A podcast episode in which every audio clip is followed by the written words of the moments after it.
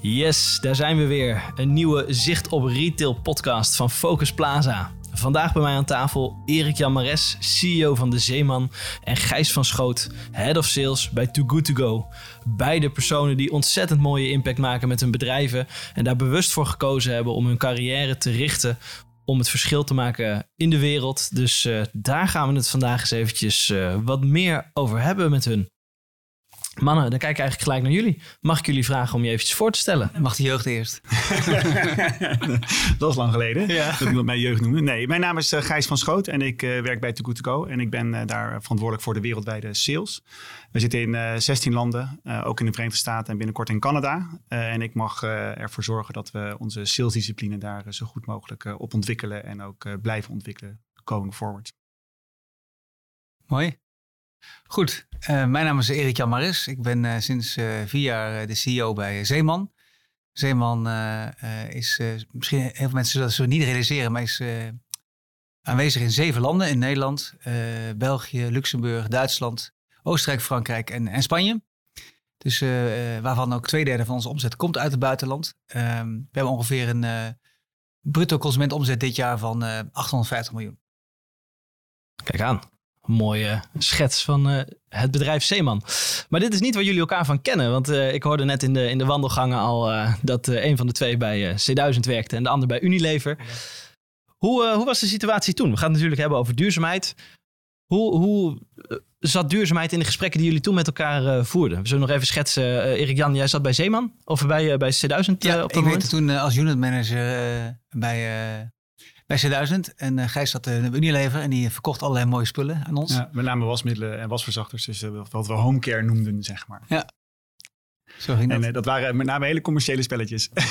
ja, en eigenlijk heel weinig. ik denk toen het, hoewel toen jullie toen Paul Polman als baas hadden, ja. die wel, denk ik, ver voor de troepen uitliep met zijn, met zijn duurzaamheidsverhaal. En daar denk ik achteraf ook heel, heel goed mee bezig was in de gesprekken die wij hadden kwam daar niet zoveel op terug. Hè? Nee, hij heeft het wel. Uh, hij heeft het echt goed gezien, Paul Polman. Uh, maar bij ons ging het toch echt wel over uh, of de omzet binnenkwam aan het eind van de maand, of het eind van het jaar, of het kwartaal, whatever. En dat zal voor Zeduid ook niet anders zijn geweest. Dus jullie waren voor mij toen private equity owned. En ja. ik kan me wel herinneren dat er voor mij aan het eind van het jaar iets moest gebeuren aan de cashflow. en ja, daar kon je wel ook niet aan meespelen, zeg maar. Ja, dat waren toch wel een beetje de spelletjes. Ja, en ik gezegd, dat heeft ook weer te maken met een fase waarin het bedrijf zit. Hè. 2000 uh, toen, ik, toen ik er kwam, hè, was een bedrijf dat best, het best zwaar had. En uh, we moesten zorgen dat we een beetje opkrabbelden. Uh, en uiteindelijk, inderdaad, wat jij zegt, klopt. CVC zat erachter. En die wilde natuurlijk heel graag het bedrijf op een gegeven moment gezond maken en weer verkopen. En daar was toch wel alles op gericht. Het is interessant om dat een keer mee te maken. Ik heb ook meteen geleerd dat dat eenmalig meer dan voldoende was. want er, was, er was weinig ander. Hoewel, we hebben heel veel ontwikkeld. Hè, zowel categorieën als mensen, als, als een bedrijf. Dus eigenlijk was het commercieel gezien en bedrijfsvoeringstechnisch gezien super interessant. Maar er was heel weinig ruimte voor de andere kant van het verhaal. Hè, waar we het vandaag over hebben, over duurzaamheid. Dus soms moet je ook even dat meemaken om te weten hoe belangrijk iets anders is. Geweldig mooie tijd. Hè? Ik denk ja, eens. En goed, ik denk als je naar C1000 kijkt, dat er echt hele gave dingen zijn gebeurd. Ja. Uh, bij Unilever gebeurt er ook hele gave dingen. Uh, en dat het allemaal uh, het begin was van uh, iets wat nu veel groter is op duurzaamheidsgebied. Uh, maar dat waren toen ook allemaal kleine stapjes. Ik bedoel, we hebben nog discussie gehad over of er wel of niet 20 of 21 wasbeurten in een fles mochten zitten. En wat dan de impact zou zijn op, uh, op het transport, zeg maar. En dat we het heel raar vonden dat de sustainability manager daar mening over had. Ja. terwijl het commercieel gezien toch echt heel noodzakelijk was om daar iets mee te spelen. Ja. Nee, dat klopt. Zo, dat, dat waren de gesprekken. Ik denk, het enige, als ik nog een beetje denk aan wat, als ik probeer een beetje te, te graven in mijn geheugen, wat nog enigszins anders was dan anders, was dat wij toen heel, uh, denk ik, de meeste retailers, dat was echt de tijd waar de, waar de retailers de, de fabrikanten probeerden te pakken te nemen, dus aanhangstekens, op, op prijs en uh, zoveel mogelijk geld proberen binnen te halen. En ik denk dat wij het een beetje andersom deden. Dus wij gingen eerst naar bijvoorbeeld Unilever toe van God en, en Unilever een grote partij voor ons. Van uh, wij, wij, dit, is ons, dit is de strategie van 2000, hier willen wij heen. Wat kunnen we voor jou doen? En dus we, we gingen, is heel, op zich heel apart, we gingen eerst wat geven voordat we wat voegen. En, is dat duurzaam? Nou, maar de, de, manier van samenwerken denk ik dat wel dat duurzaam, ja, denk ik, ja. Ja, dus heel veel retailrelaties en fabrikantrelaties worden gekenmerkt door uh, nou ja, uh, hardklappen geven en ja. uh, betalen en door, zeg maar. En dat, in die tijd was ook wel C1000 echt wel een partij waar je mee kon samenwerken. Ja. en dat was lang niet overal zo. Nee. en Unilever was ook wel een partij die dat goed paste, zeg maar. Zeker. er zit genoeg optimisme in om ook de kansen te zien die er werd geboden. En dat leden wel te mooie dingen. Daar ben ik absoluut mee eens. En dat probeer je ook te doen over de totale categorieën heen. Hè? Dus niet alleen op jouw, jouw categorie, maar ook op de, op de foodcategorie en de andere ja. categorieën die er waren. Een soort overal contract, contract of deal te maken. Waarbij hè, afspraken van, nou, goed, meestal ging het over omzetgroei uiteindelijk. Hè? Dat wel, resulteren, ja. ja resulteren natuurlijk weer ook weer in een winstgroei. Maar ik denk dat, dat wat de langdurige samenwerking, die, in ieder geval die ik me herinner, die, die was heel positief. En die was dan een soort van duurzaam. Hè? Ja. Maar, maar veel meer dan dat eh, was het op dat moment niet. Nee, eens. En, en waar is voor jullie persoonlijk dan dat omslagpunt gekomen in, in de carrière stappen die jullie gemaakt hebben, om wel heel duurzaam je bedrijf in te richten of nou, een, een bewuste functie daarin te zoeken?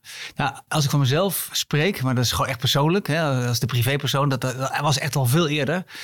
Maar dat is gewoon ook een beetje, denk ik, hoe ik opgevoed ben. Hè. Uh, daar komen we straks al op terug. Een van de kernwaarden van Zeeman is zuinig. Misschien wel de kernwaarde. Maar ook thuis bij ons uh, was dat ook wel een beetje... Uh, ik weet niet of dat woord werd niet echt gebruikt, maar... Je, je, werd wel geacht om netjes om te gaan met je spullen. Om, om zeg maar, je geld kun je maar één keer uitgeven. We hadden, het, we hadden het thuis prima. Maar we liepen er zeker niet mee te koop. En, en, en ja, je, je, ging gewoon netjes om met wat je, wat je kreeg. Hè? Of het nou van een ander was of van jezelf. Dat, dat, ja, zo, zo zaten we gewoon in elkaar. Dus dat heeft er eigenlijk altijd wel ingezeten.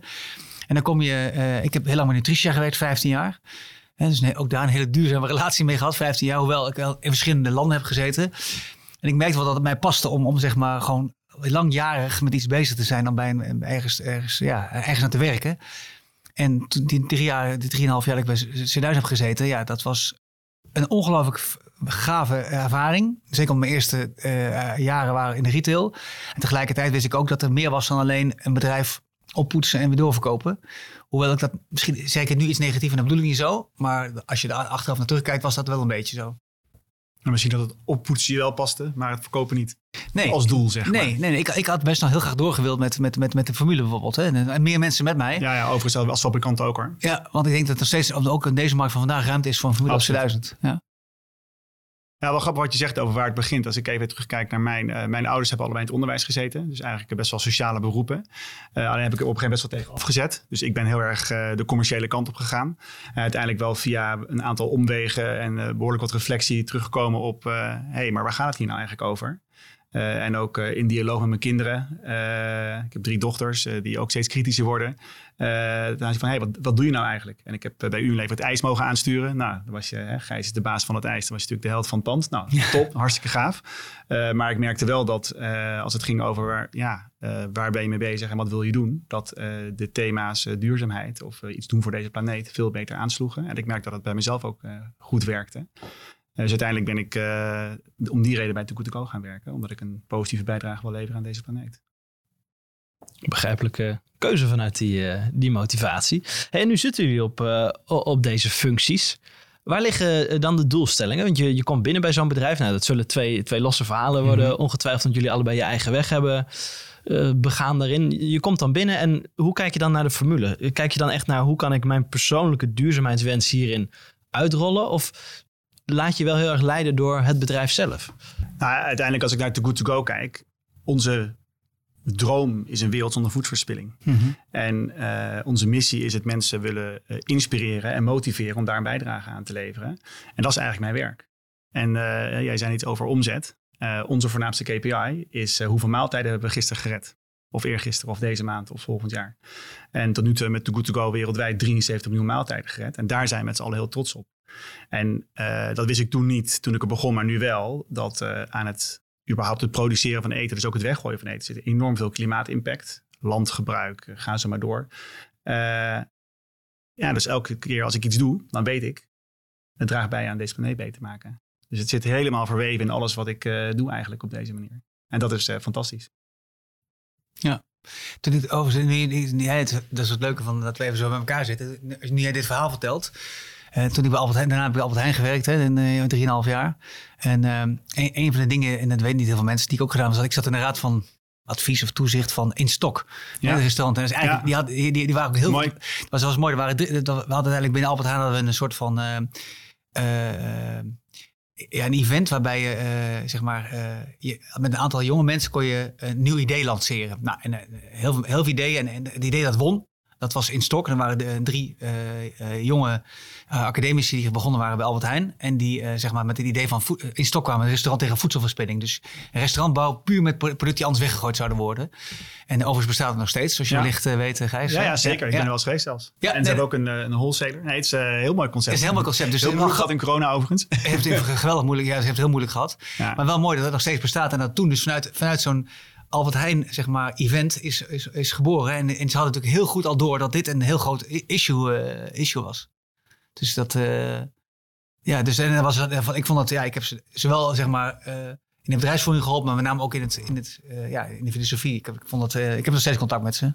Dus dat vond ik, vond ik, ja, vond ik heel leuk. Ja, ja. ja gaaf dat je dan ook zo'n zo'n project tussendoor doet. Ja. En hoe ben je dan uiteindelijk hier bij Zeeman terechtgekomen?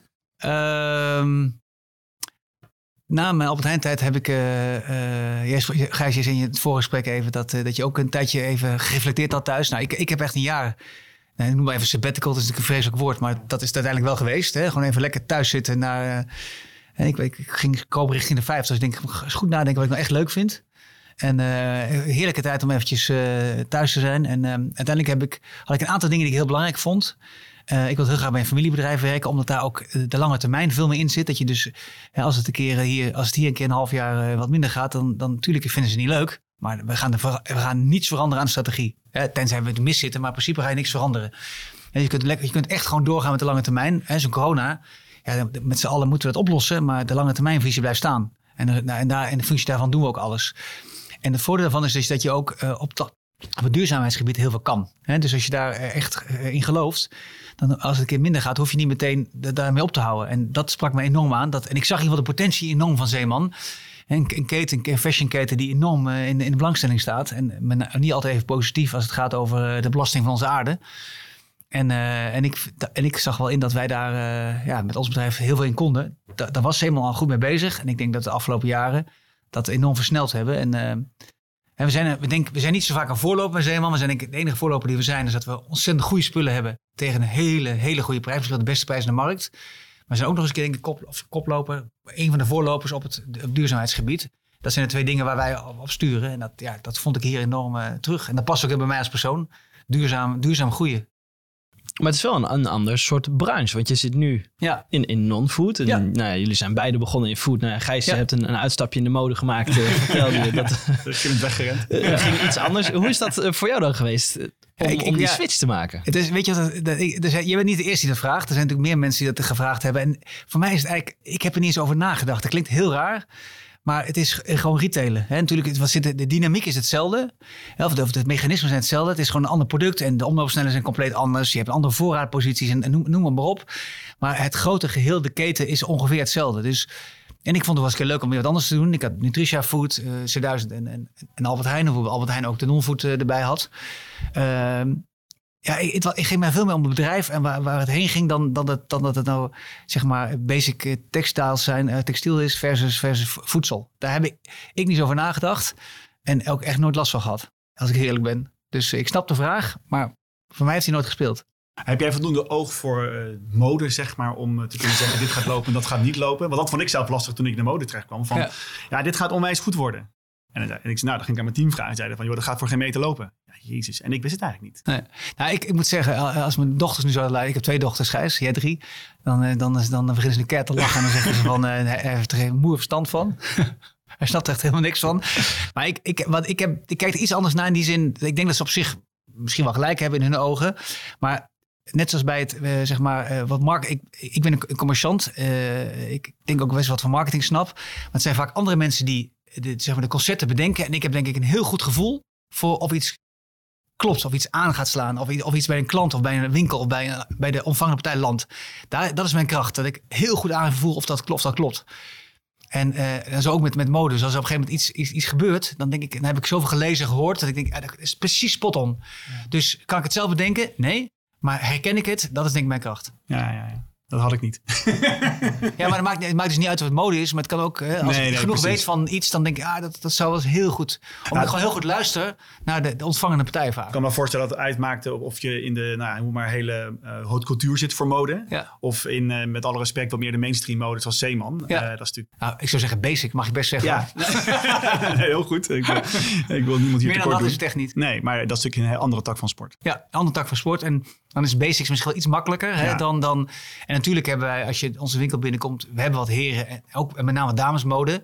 Hoewel, eh, en dat, dat, is, dat is zeg maar, ja, de, naar de mainstream. Het enige uitzondering is de kinder- en baby- en kindermode. Dat is een volledige lijn. En daar, eh, ja, wij zijn, eh, daar zijn we denk ik een van de, misschien wel de allerbeste verkoper in Nederland van. En de mensen van de HEMA die nu luisteren zullen misschien anders over denken. Zeker met de, naar, naar de toekomst toe, waar ze hoop ik ook voor hun weer furore gaan maken. Want acht jaar achter elkaar een, een, een verlies leiden is ook, is ook gewoon niet leuk, ook niet eh, motiverend. Dus, eh, maar vooral baby en kinderen, maar dat is, echt- daar hebben we echt wel een collectie, vind ik. Ja. Voor de rest is het echt basic, maar bij baby en kind hebben we collecties. Ja. En die zien, die zien er heel leuk uit, Gijs. ik ben, voorbij, ook wel. ik ben voorbij die leeftijd. Ik ben nog voorbij. Maar qua duurzaamheid zeg je dus eigenlijk dat het ook niet veel uitmaakt of je in de food actief bent of in de non-food of in de andere branches. Omdat in principe je keten, nou je koopt het in ergens eh, Ja. ver weg. Je hebt transport, je hebt mensen in je winkel, maar uiteindelijk is het model. Ja, Om de in- filosofie, hè, Ja. dus het gedachtegoed wat je, en wat bij ons dan zuinig heet, hè, dus zuinig eh, niet alleen op geld, maar met name zuinig op mensen, middelen, maatschappij, eh, de medewerkers. En eigenlijk ne- nemen we het heel serieus door de hele keten heen. Dat is voor een food retailer wel in de uitvoering en in, in, in, zeg maar in de specifieke dynamiek anders. Maar eigenlijk als je er hoog over naar kijkt, is het ongeveer hetzelfde. Je kunt in ieder geval op dezelfde dingen eh, letten. Je met dezelfde dingen kun je aan de slag. Of jij, of jij keuze. kijkt. Nee, maar uiteindelijk is het... eh, iedereen kan duurzaam zijn Ja. als je wil. Ja. Dus voor mij is duurzaamheid gewoon een leiderschapsvraagstuk. Mhm. Ben je bereid om eh, een stap te zetten om duurzamer te zijn dan je gisteren was? En of je nou in de olie werkt, in de mode of in de food, het maakt helemaal geen bal uit. Je moet de keuze maken om duurzamer te willen zijn dan gisteren. Dus ik zie dat het overal kan. Ja. Dat is gewoon iets wat je moet doen.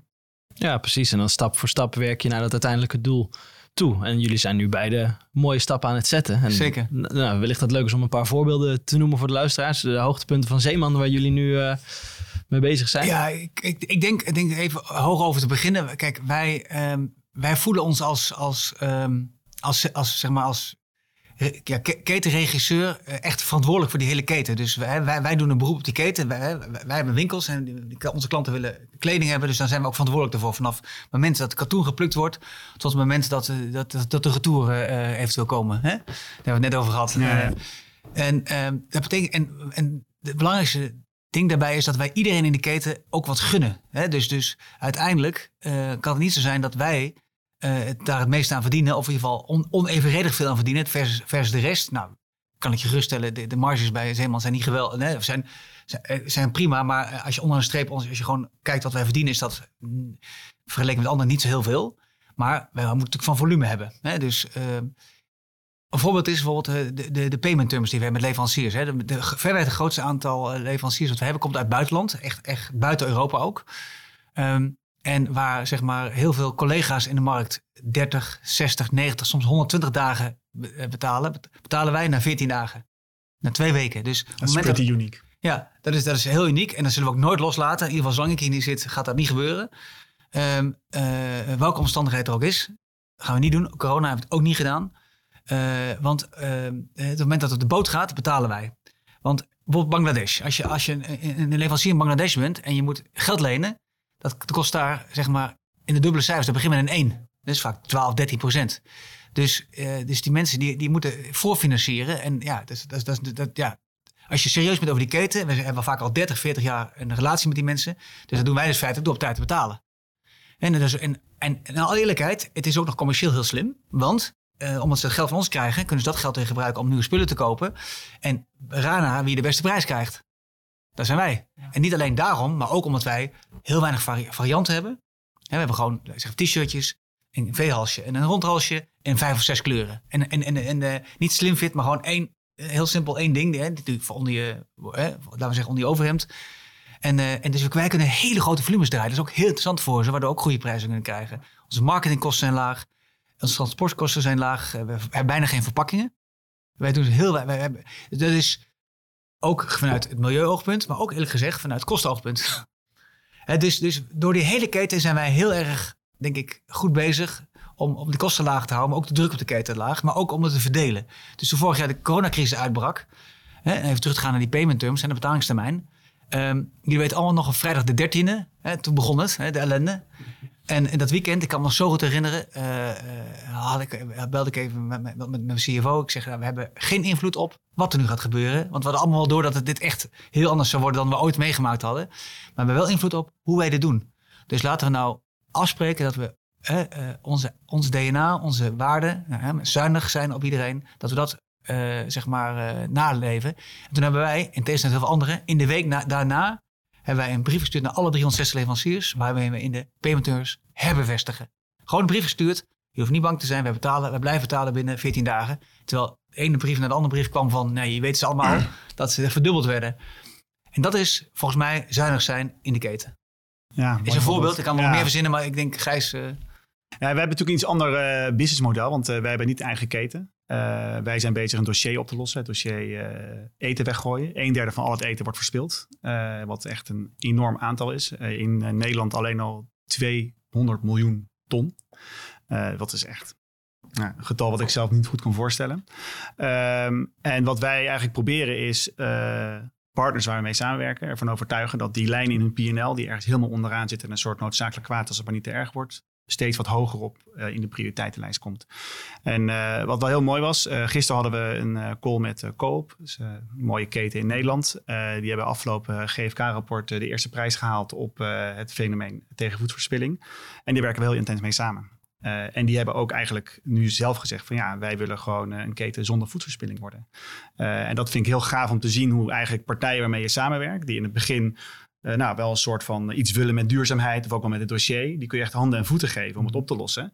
Uh, en die pakken het zelf op en die gaan ermee door. Uh, en ja, dat soort partijen in je partnerlandschap hebben en daarmee samenwerken en daarmee ook nadenken over van hey, als je bedenkt dat de helft van het probleem zit bij de mensen thuis, hoe kunnen we nou een koop, een credible partner laten zijn die ook naar de consument gaat praten over het tegengaan van voedselverspilling ja, daar kan ik wel heel trots op zijn als je een gesprek hebt met hun over hoe je dat handen en voeten kunt geven en uh, een gezicht in de markt. Kan ik me voorstellen, ja. Want uh, is daar veel tijd voor nodig geweest om als Too Good To Go zijnde die positie binnen de markt te krijgen en dat, dat begrip vanuit de partners waarmee jullie samenwerken? We zijn nu uh, drie jaar oud. we zijn begonnen in Amsterdam. Uh, en dat is er gewoon uh, ja, uh, met niks. Niemand heeft het over Too Good To Go met, bij partners langs. En joh, wil je meedoen? Dit is een beetje het idee. Het loopt al in Denemarken. En nou, volgens ons gaat het best wel goed. En je kunt er geld voor krijgen als je meedoet. want wij geven nog waarde aan het product wat je anders weggooit. Dus dat is in het voor de, voor de ondernemer. In het voor de consument dat ze een mooie korting krijgen op de producten die anders weggegooid zouden worden. En de planeet wint omdat het niet wordt weggegooid. Nou, daar slaan een aantal mensen op aan. en op een gegeven moment nou, ga je er wat andere steden bijpakken. Uh, en krijg je een beetje tractie op het dossier. Dan gaan de eerste key accounts erbij komen. Dan sluit wat supermarktketens aan.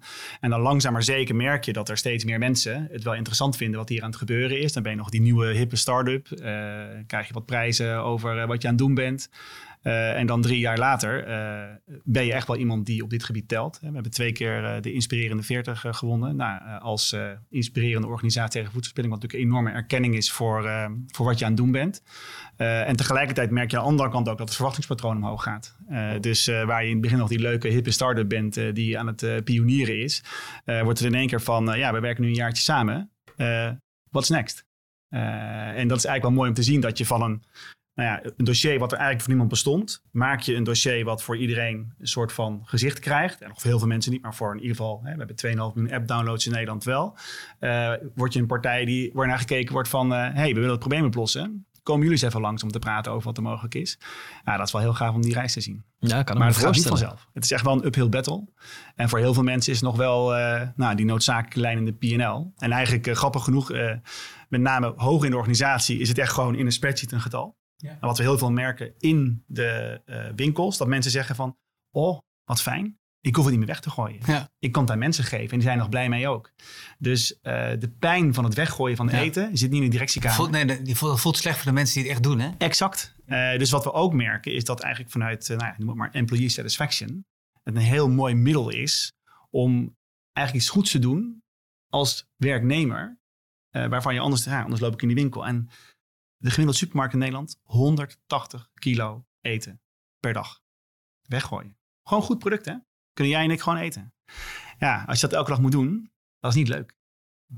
Dus dat is heel gaaf om dat ja, mede vorm te mogen geven.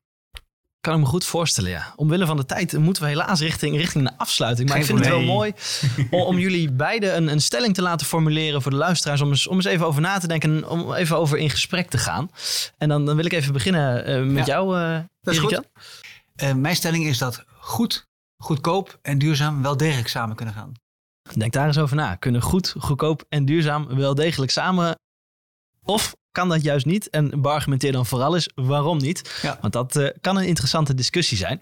En dan eh, heeft Gijs ongetwijfeld een tweede Ja, zeker. verdiepende stelling Ja, voor wij leven natuurlijk in Nederland, wat een enorme polderland is. En eh, de overheid heeft hier de neiging om heel veel aan de markt over te laten, waar op zich niet zoveel mis mee is.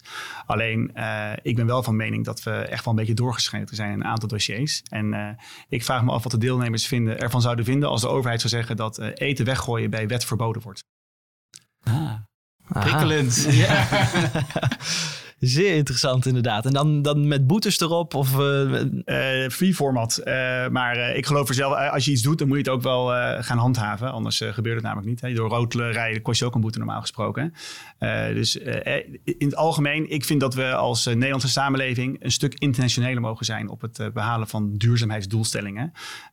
En ik vraag me af of als de overheid de huidige manier van doorgaan doorzet, of we dan er wel gaan komen. In de zin van, nou ja, 2030 de helft eh, gereduceerd is een, eh, een VN-doelstelling. Eh, iedereen heeft de mond er vol van, maar ik zie het nog te weinig. Dus dat zou een manier kunnen zijn. En het is niet goed of fout, maar ik ben wel benieuwd wat de deelnemers ervan vinden. begrijpelijk.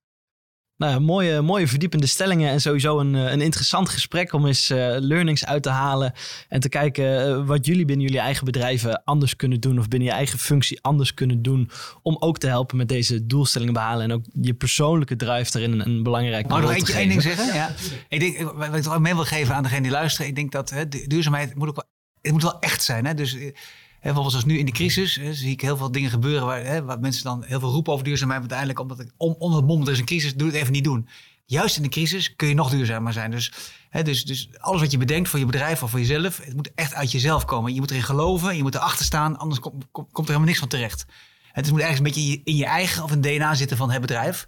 Ik denk dat dat wel heel belangrijk is om even nog, wilde ik nog even meegeven. Ja, mooi. Gijs Ja. dan ook nog een laatste... Nee, joh, ik kan het alleen maar onderschrijven. En eh, ik, vind, ik denk wel dat je als persoon moet afvragen van... hey, wat is nou mijn bijdrage aan eh, mijn tijd hier op deze planeet, zeg maar. Eh, en eh, als je daar goed over nadenkt... dan kan het niet zo zijn dat het alleen maar over de nieuwe auto gaat... of over het nieuwe servies of weet ik van de meer. Dan gaat het over hoe je het achterlaat. En als je dat probeert door te geven... en in je werk probeert een plek te geven... dan krijg je die authenticiteit waar Erik Jan het over heeft. En dan krijg je ook voor elkaar wat nodig is. En dan krijg je ook de geloofwaardigheid van het publiek. En daar gaat het uiteindelijk over.